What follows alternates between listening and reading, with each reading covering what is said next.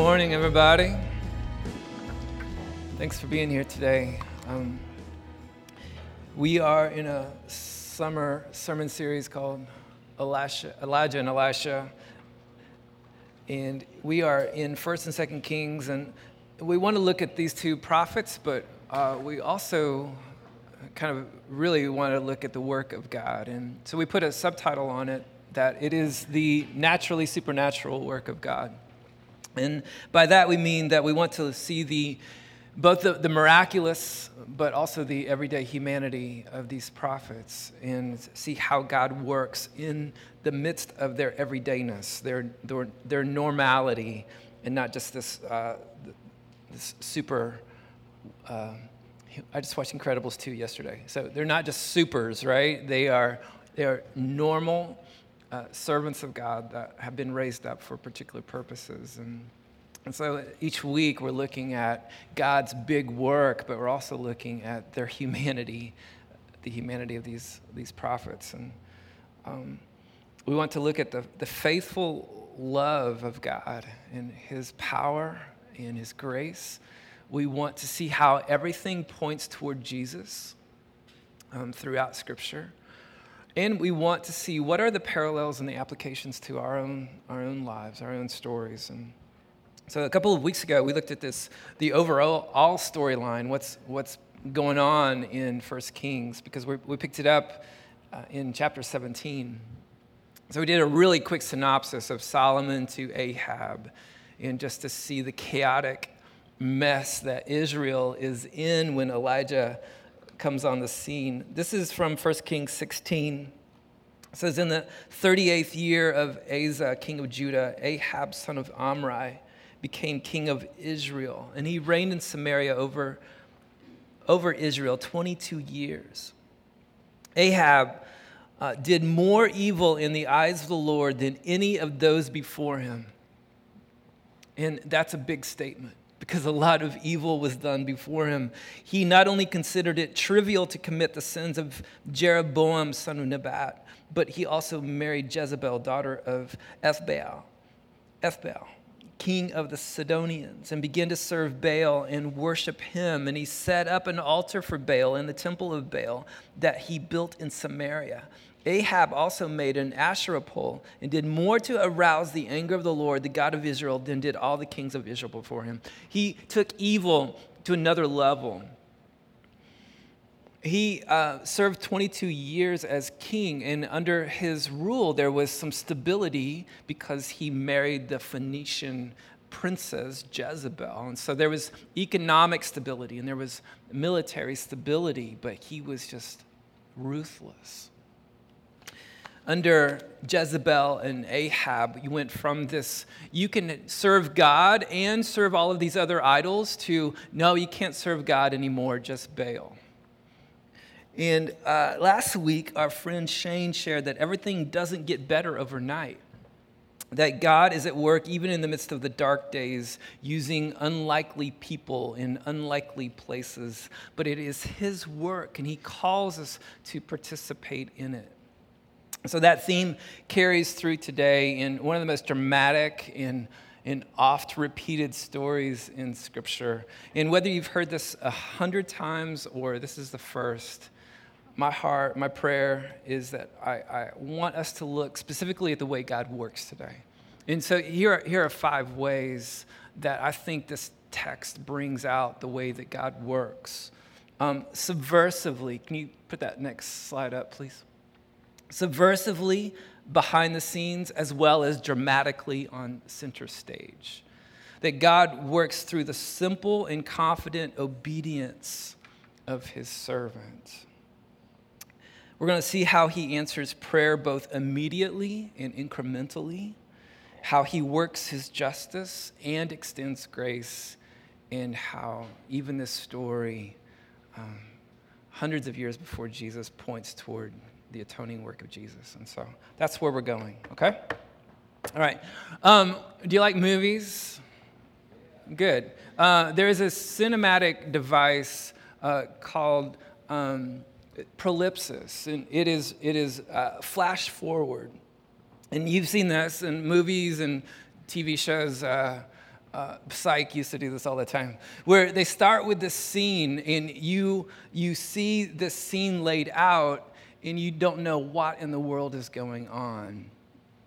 And then it gets to the end of that scene and it says, previous that, previously that day, or the day before, or three years before. So I, I want to do that with this scene, okay? So, the, so use your imagination a bit, okay? The, the screen opens with this valley littered with bodies. Hundreds of people lie where they were killed. And the camera zooms over them and toward this mountain.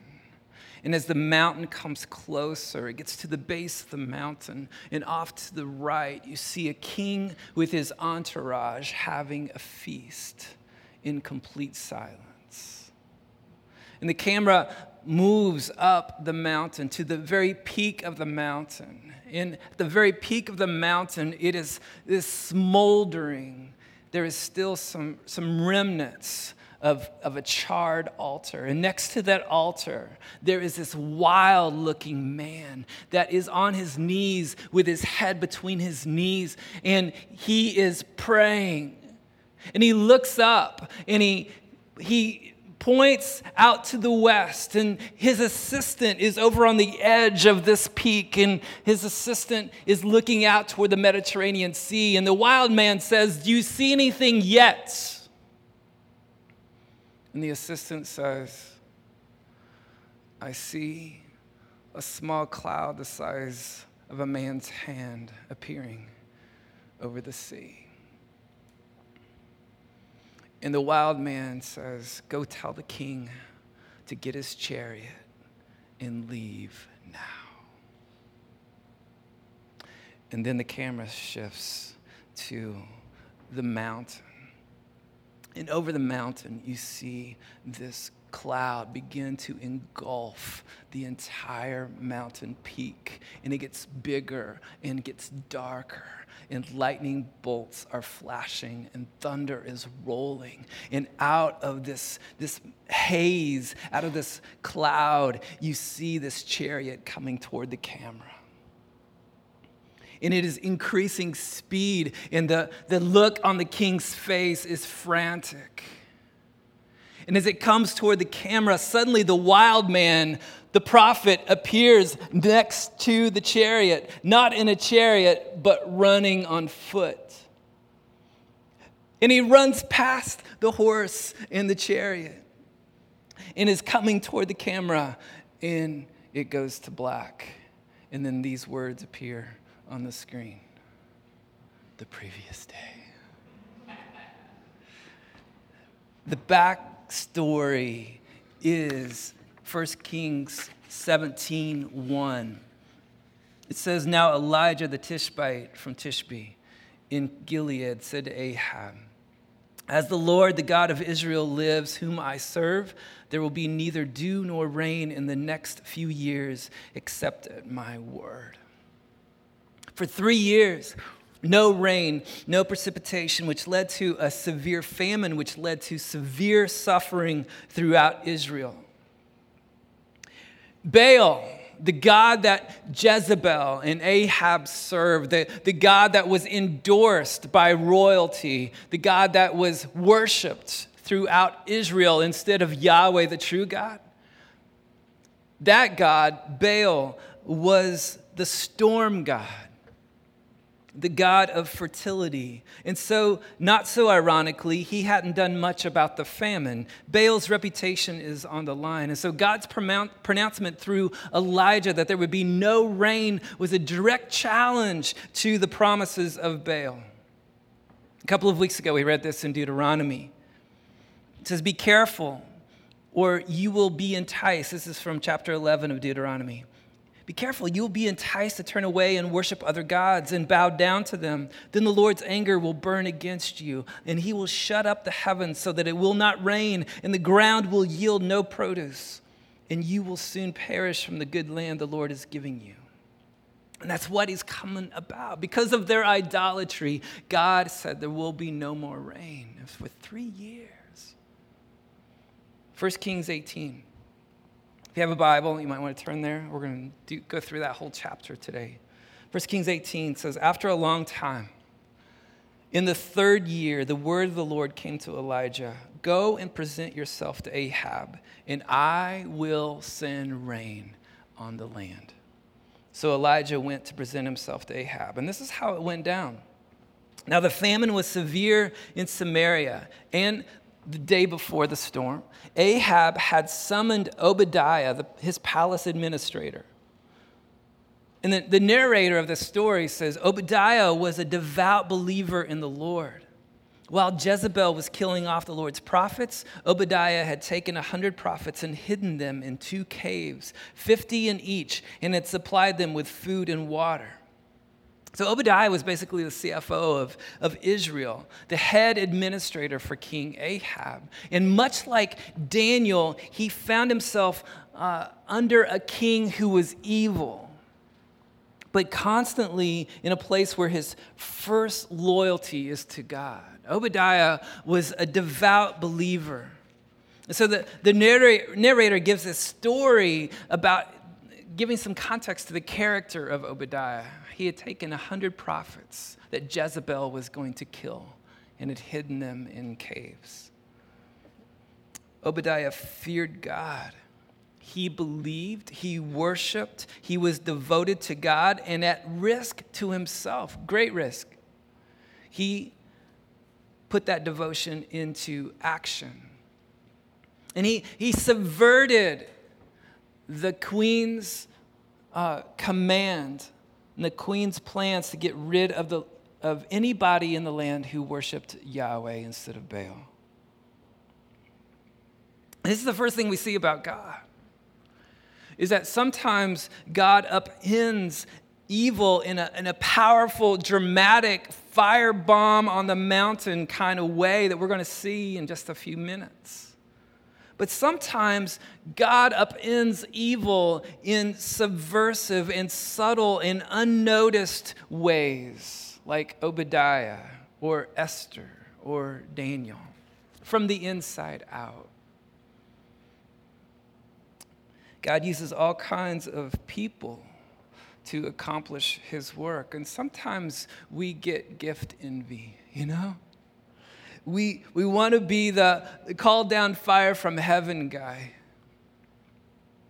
We want that kind of press when, when God is calling us simply to be faithful in the everyday. He wants us to be faithful. He's calling us to be faithful in the subversive work of the kingdom that is always a challenge to the culture around us. To be in the world but not of it, Jesus says. Verse 5 Ahab had said to Obadiah, Go through the land to all the springs and valleys. Maybe we can find some grass to keep the horses and mules alive so that we will not have to kill any of our animals. So they divided the land they were to cover, Ahab going in one direction, Obadiah in another. So we have this Obadiah, the CFO, right? He is this righteous, God fearing man serving an evil, God hating king. And the contrast between the two men is, is stark. Ahab wants to save mules and horses, it's all about economics. Obadiah risked his life to save 100 prophets of God. Verse 7 As Obadiah was walking along, Elijah met him Obadiah recognized Elijah and he bowed down to the ground and said, Is it really you, my lord Elijah? Yes, he replied. Go tell your master Elijah is here. What have I done wrong? Asked Obadiah. That you are, you are handing your servant over to Ahab to be put to death. As surely as the Lord your God lives, there is not a nation or a kingdom where my master has not sent someone to look for you. And whenever a nation or kingdom claimed you were not there, he made them swear they could not find you. But now, now you tell me to go to my master and say, Elijah is here. I don't know where the Spirit of the Lord may carry you when I leave you. If I go and tell Ahab and he doesn't find you, he will kill me. Yet I, your servant, have worshiped the Lord since my youth. Haven't you heard, my Lord, what I did while Jezebel was killing the prophets of the Lord? I hid a hundred of the Lord's prophets in two caves, fifty in each, and supplied them with food and water. And now, now you tell me to go to my master and say, Elijah is here.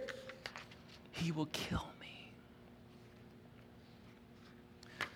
So Obadiah is bold enough to risk his life and secretly rescue 100 prophets, but, but it doesn't mean that he's completely fearless. What Elijah is proposing is a death sentence. It wasn't the Elijah is here part that worried Obadiah so much. It was the Elijah is here, and then the Spirit will whisk you away to who knows where. And so when we come looking for you, you won't be here, and I will die. That's the part that worried Obadiah. So Elijah reassures him. Verse 15 As the Lord Almighty lives, whom I serve, I will surely present myself to Ahab today. So Obadiah went to meet Ahab and told him, and Ahab went to meet Elijah. And when he saw Elijah, he said, Is that you, you troubler of Israel? I've not made trouble for Israel, Elijah replied. But you and your father's family have. You have abandoned the Lord's commands you have followed the Baals, and now summon the people from all over Israel to meet me on Mount Carmel. And bring the, the 450 prophets of Baal and the 400 prophets of Asherah with you who eat at Jezebel's table. So Ahab sent word throughout all Israel and assembled the prophets on Mount Carmel. And Elijah went before the Lord and said, How long will you waver between two options? If the Lord is God, follow him. But if Baal is God, follow him. Why were the people so drawn to Baal worship? Well, it was endorsed by the king. And with power is per- persuasiveness. And so, if you wanted to be on the king or queen's good side, you would worship who or whatever they worshiped. Also, Baal had, worship had been around for quite some time. When, when Joshua and the people first came across the Jordan River into the promised land, they found Baal worshipers. So there was some history to Baal worship, but there was also relevance. I mean, think about it just for a second. You were mostly driven by, by your crops, right? As your crops went, so did your life. So here's this, this idol, this, this Baal who is promising good crops, fertility, and how you worshiped this particular idol was basically a sex cult. And so, so appealing to sensuality and to, to uh, the promise of economic stability there was relevance to this idol. So it came down to this question. This challenge came down to the question of who is the real God? If it's God, Yahweh, then follow him. If, if it's Baal, then by all means follow him. With belief comes commitment in discipleship. There is no passive lip service when it comes to following after whatever God we are going to follow after. Dale Davis said, Yahweh himself will not allow you the comfort of such detachment, where we say, Yes, I believe in, in that there is a God, but I'm going to live my life however I want to live my life. And that doesn't work like that. Jesus said, If anyone would follow me, he must deny himself and take up the cross and follow, that there is all in commitment when it comes to following and believing Yahweh. And so Elijah just poses the question who is the real God? And whoever is the real God, go after him with everything that you have. A couple of other things about this challenge. Mount Carmel is the center of Baal worship. And so this is, this is Baal's home turf. This is home court advantage, right? God loves uneven odds. Home court advantage of Baal, 450 or 850 to 1. And let's throw on uh, dousing um, the handicap of, of water soaked altar. Those are, those are God's kind of odds. And God doesn't need religious fervor to show up. The prophets of Baal spent, spend all day wailing and cutting themselves to get their God's attention. But, but we're going to see Elijah is simple and straightforward and earnest and committed. Verse 21 Elijah went before the people and said, How long will you waver between two options? If the Lord is God, follow him. If Baal is God, follow him. But the people said nothing, which is really telling. Then Elijah said to them, I'm the only one of the Lord's prophets left. But Baal has 450 prophets. So here's the deal get two bulls for us. Let Baal's prophets choose one for themselves and let them cut it into pieces and put it on the wood, but not set fire to it. I will prepare the other bull and put it on the wood, but not set fire to it. Then you call on the name of your God, and I will call on the name of the Lord. The God who answers by fire, he is God. Then all the people said, What you say is good. So Elijah said to the prophets of Baal, Choose one of the bulls and prepare it first. Since there are so many of you, call on the name of your God, but do not light the fire. So they took the bull given them and prepared it. And then they called on the name of Baal from morning till noon. Baal, answer us, they shouted. But there was no response. No one answered. And they danced around the altar they had made. And at noon, Elijah began to taunt them. I love this. Shout louder, he said. Surely he is a God. Perhaps he is deep in thought or busy or traveling. Maybe he is sleeping and must be awakened. That deep in thought, another translation says occupied.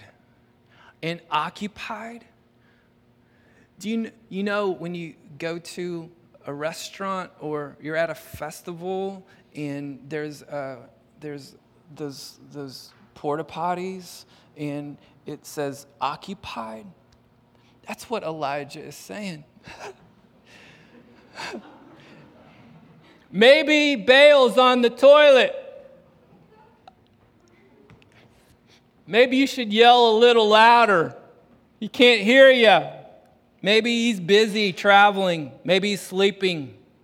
So they shouted louder, and they slashed themselves with swords and spears, as was their custom, until their blood flowed. Midday passed, and they continued their frantic prophesying until the time for the evening sacrifice all day long. But there was no response. No one answered. No one paid attention. Then Elijah said to all the people, Come here. And they came to him, and he repaired the altar of the Lord, which had been torn down. And Elijah took 12 stones, one for each of the tribes descended from Jacob, to whom the word of the Lord had come, saying, Your name shall be Israel. And with the stones, he built an altar in the name of the Lord, and he dug a trench around it, large enough to hold two seahs of seed. And he arranged the wood, and he cut the bull into pieces and laid it on the wood. And then he said to them, Fill four large jars with water and pour it on the offering and on the wood. Do it again, he said, and they did it again. Do it a third time, he ordered, and they did it a third time. And the water ran down the altar and even filled the trench. At the time of the sacrifice, the prophet Elijah stepped forward and prayed Lord, the God of Abraham, Isaac, and Israel, let it be known today that you are God in Israel, and that I am your servant, and have done all of these things at your command. Answer me, Lord. Answer me so these people will know that you, Lord, are God, and that you are turning their hearts back again. Then the fire of the Lord fell and burned up the sacrifice on the wood and the stones and the soil and licked up the water in the trench. And when all the people saw this, they fell prostrate and cried, The Lord, He is God. The Lord, He is God. This is one of the most famous scenes in all of Scripture. when I was in college, um, I grew up at this children's home in Oklahoma. In one summer, the children's home sent me to a bunch of camps and vacation Bible schools all over the country, which was a really fun job. And so I found myself at a, a church camp in Mississippi.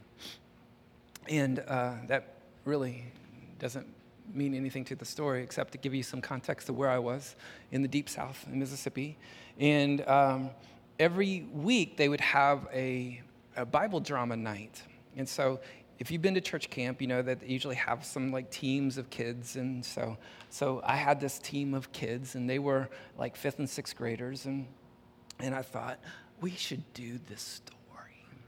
Okay, so they were excited about it, and so um, so we did the Bible drama down in this area where there was already this campfire, this kind of fire pit.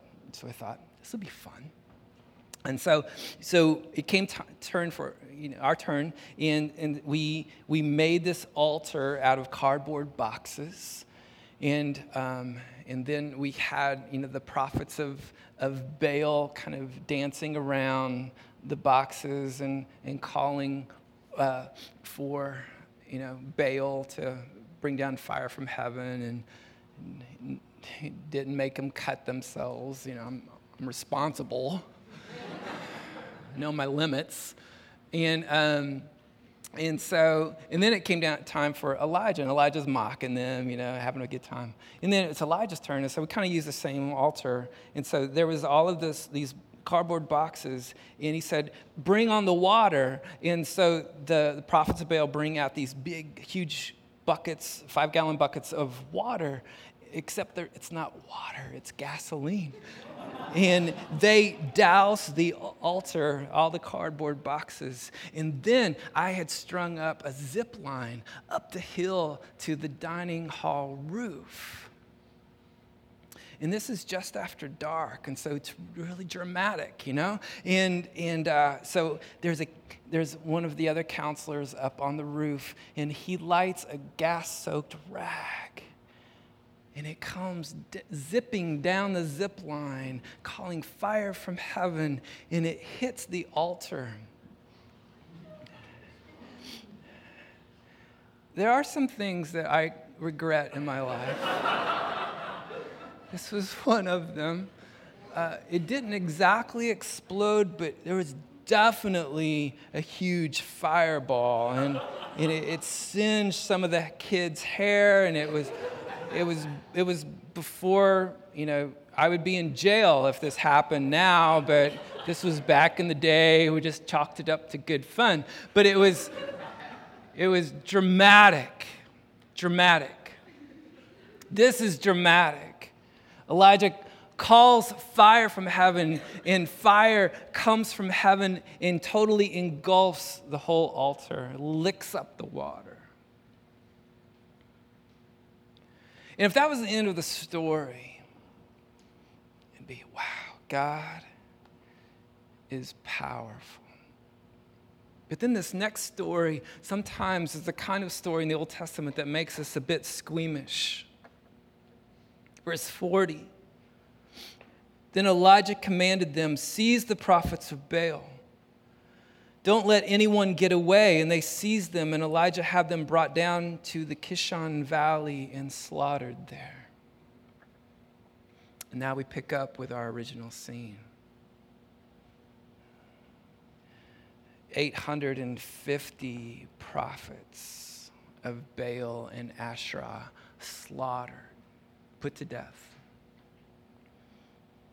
One commentator said Kishon's slaughter was not an act of personal revenge, but of capital punishment in line with the Torah. Torah being the law, the Old Testament law handed down to Moses. Deuteronomy 13 talks about punishment for apostasy. Apostasy meaning turning our back on the true God and going after false gods. That God said there is punishment for that. In Jeremiah chapter 19, God says through Jeremiah, For they have forsaken me and made this a place of foreign gods. They have burned sacrifices in it to gods that neither they nor their fathers nor the kings of Judah ever knew, and they have filled this place with the blood of the innocent. They have built the high places of Baal to burn their sons in the fire as offerings to Baal, something I did not command or mention, nor did it even enter my mind, this kind of evil. So beware, the days are coming, declares the Lord, when people will no longer call this place Topheth or the valley of Ben Hinnom, but the valley of slaughter. Part of Baal worship was child sacrifice.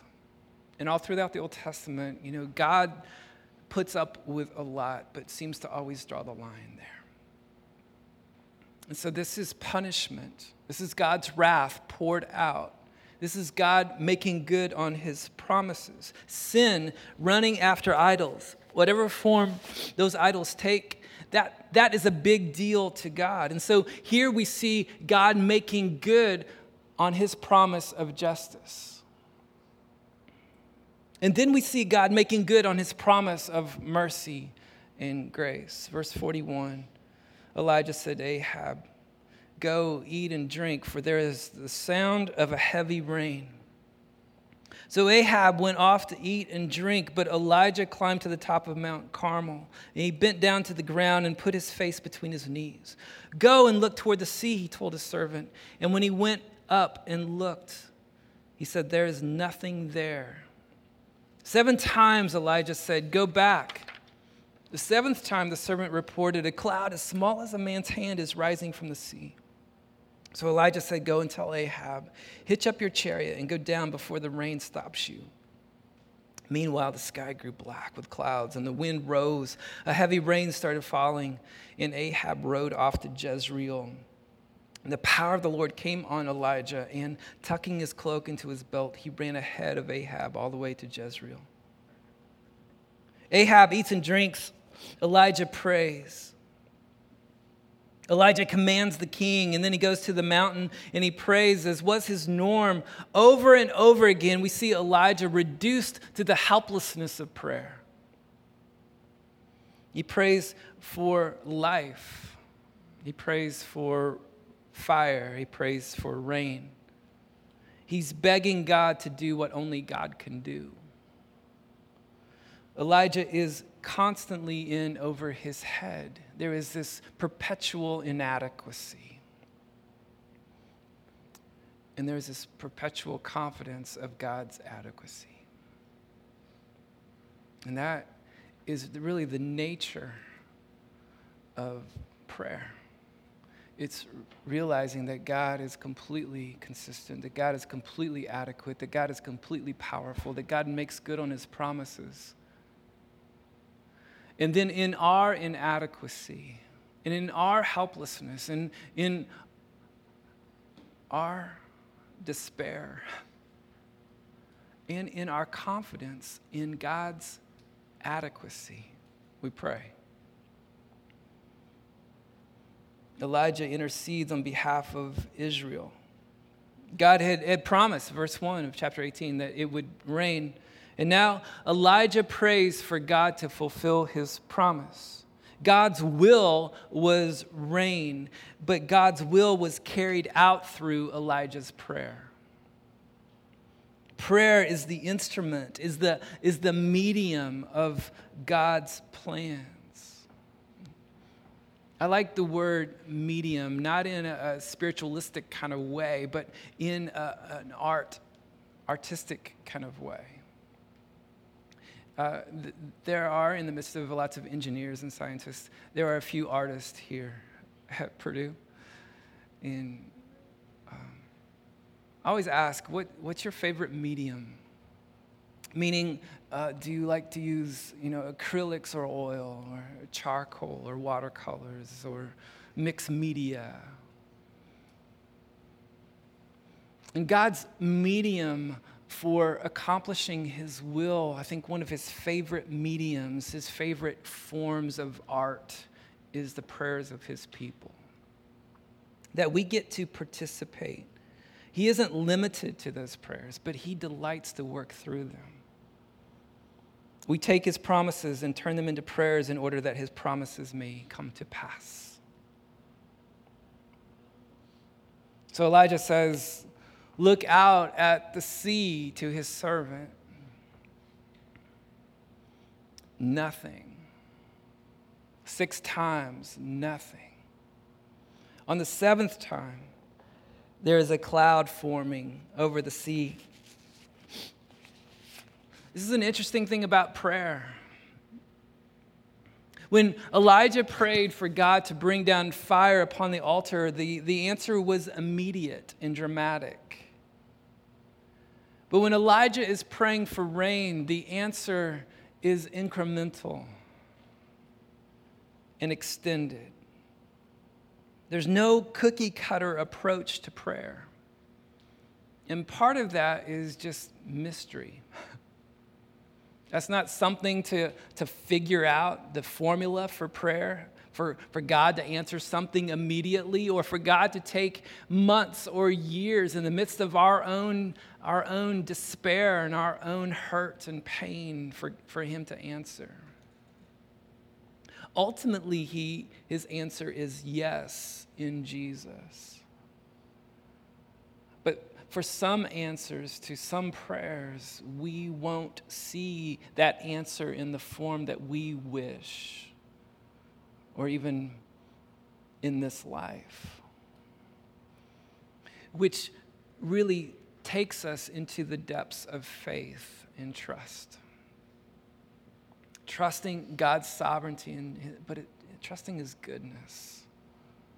And so this prayer is an incremental prayer.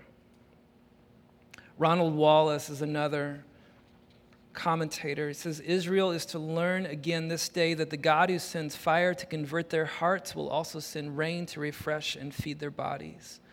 Yahweh is the God of the spectacular and of the routine, who sends fire and food. This really is a, is a picture of prayer for us. And I, I want us to go to the New Testament just for a minute. James chapter 5. James says, Is anyone among you in trouble? Let them pray. Is anyone happy?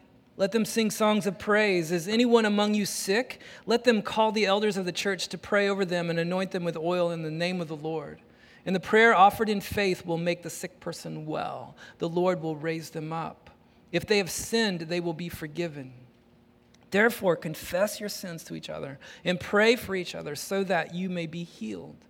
The prayer of a righteous person is powerful and effective. Elijah was a human being, even as we are. He prayed earnestly that it would not rain, and it did not rain on the land for three and a half years. Again, he prayed, and the heavens gave rain, and the earth produced its crops. James is saying that, that prayer is effective. Is, is anyone um, among us suffering or in trouble? Let them pray. Are you, are you happy? Are you sick? Are you, are you in sin? Pray. Because prayer is effective, that God hears and acts through this medium of prayer. And, and then in verse 16, confess your sins to one another, pray for one another that you may be healed. Because the effective prayer of a righteous person is powerful. Prayer of a righteous person is effective. It, James's concern is not how prayer is made effective, it's that prayer is effective. And then he uses Elijah to show how. Elijah was a human being, even as we are. He prayed earnestly. Does it mean that Elijah was righteous and because he was righteous, his prayers worked? And so we should try to attain to this super status of, of Elijah type righteousness so that our prayers will be effective? That's not what James says. It says, James, um, James says, Elijah was a human being, even as we are. He prayed earnestly. He was a, he's a man. He, his nature was like our nature. And being a man like you and, you know, man in, you know, the general terms, being human like you and I are, most of us are that, he, he prayed and God heard. James doesn't say for us to be like Elijah for our prayers to be answered, but that Elijah was like us and his prayers were answered. Jonathan Parnell says prayer is effective not because of great men who pray, but because of a great God who graciously hears his people. It has everything to do with an extraordinary God and, and very little to do with us.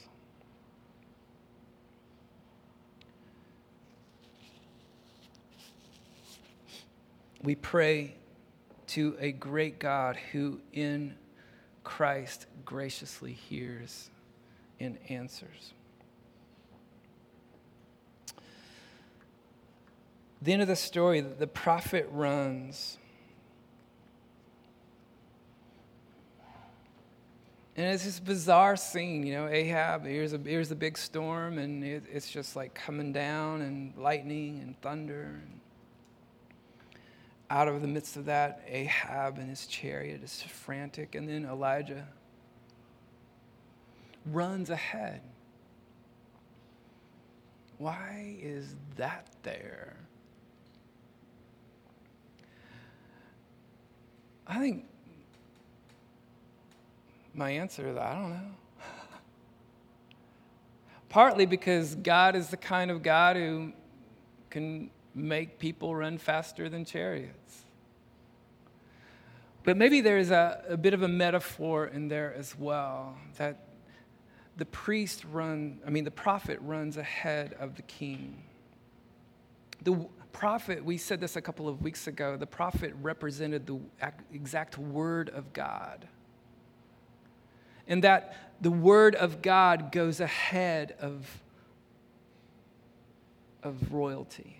The Word of God goes ahead of authority. The Word of God goes ahead of the king. And really, this is God extending grace even to Ahab.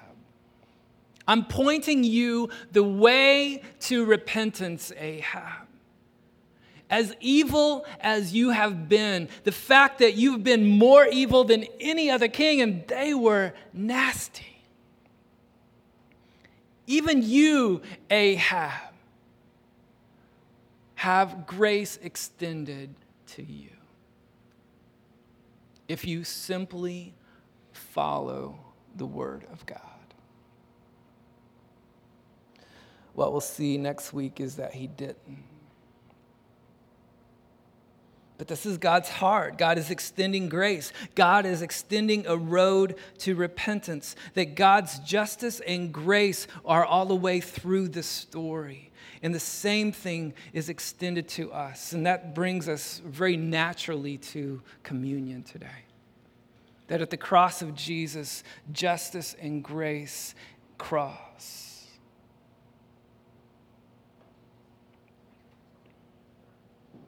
Uh, I want to pick up one more thing as we go into communion. Back up on the mountain, it said Elijah repaired the altar. The word for repair actually means heal. That God, that Elijah healed, he repaired, he rebuilt the altar. And he, he took 12 stones.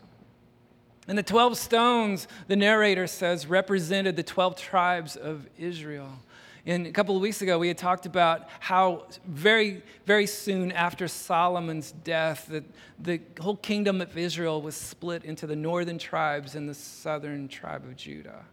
10 and 2. And that was not God's heart. God's heart, God's plans, God, God's overall calling was for a united Israel as God's people who would be a blessing to all nations, a, a nation completely devoted to God.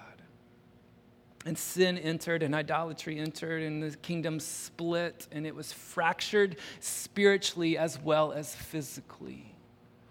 And so Elijah, in rebuilding this altar, is coming back to this restoration of God's purposes and God's plans. And he calls it the altar of the Lord. in, in the name of the Lord represents the authority of God. And then he calls down fire from heaven. And this has happened before. This happened when God filled the tabernacle clear back when the Israelites first came out of Egypt. The tabernacle was set up according to God's instructions, and then they made this sacrifice, and fire came from heaven. This is Levit- Leviticus, if you want a reference, Leviticus chapter 9. It was the inauguration of the temple, of the tabernacle. And fire consumed the burnt offering, and people fell on their faces. And then in 1 Chronicles 21, David is at this, this threshing floor. And he, he makes this, this altar to God and he makes a sacrifice, and fire comes from heaven and engulfs the sacrifice. And David said, This is where the temple will be built. And then after David's death, Solomon actually builds the temple on that place. And in the dedication service, in the inauguration of this glorious temple, fire comes from heaven and engulfs the sacrifice. And the people fall on their faces and they worship. What does it mean when fire falls from heaven? It, is, it means that God is pleased with this sacrifice. It means that God is bringing his people back to himself. This is the green light for repentance. This is the green light for atonement. And it all points to Jesus.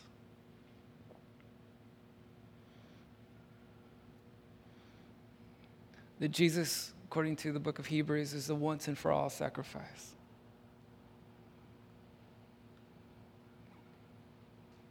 That he took our sin upon his back.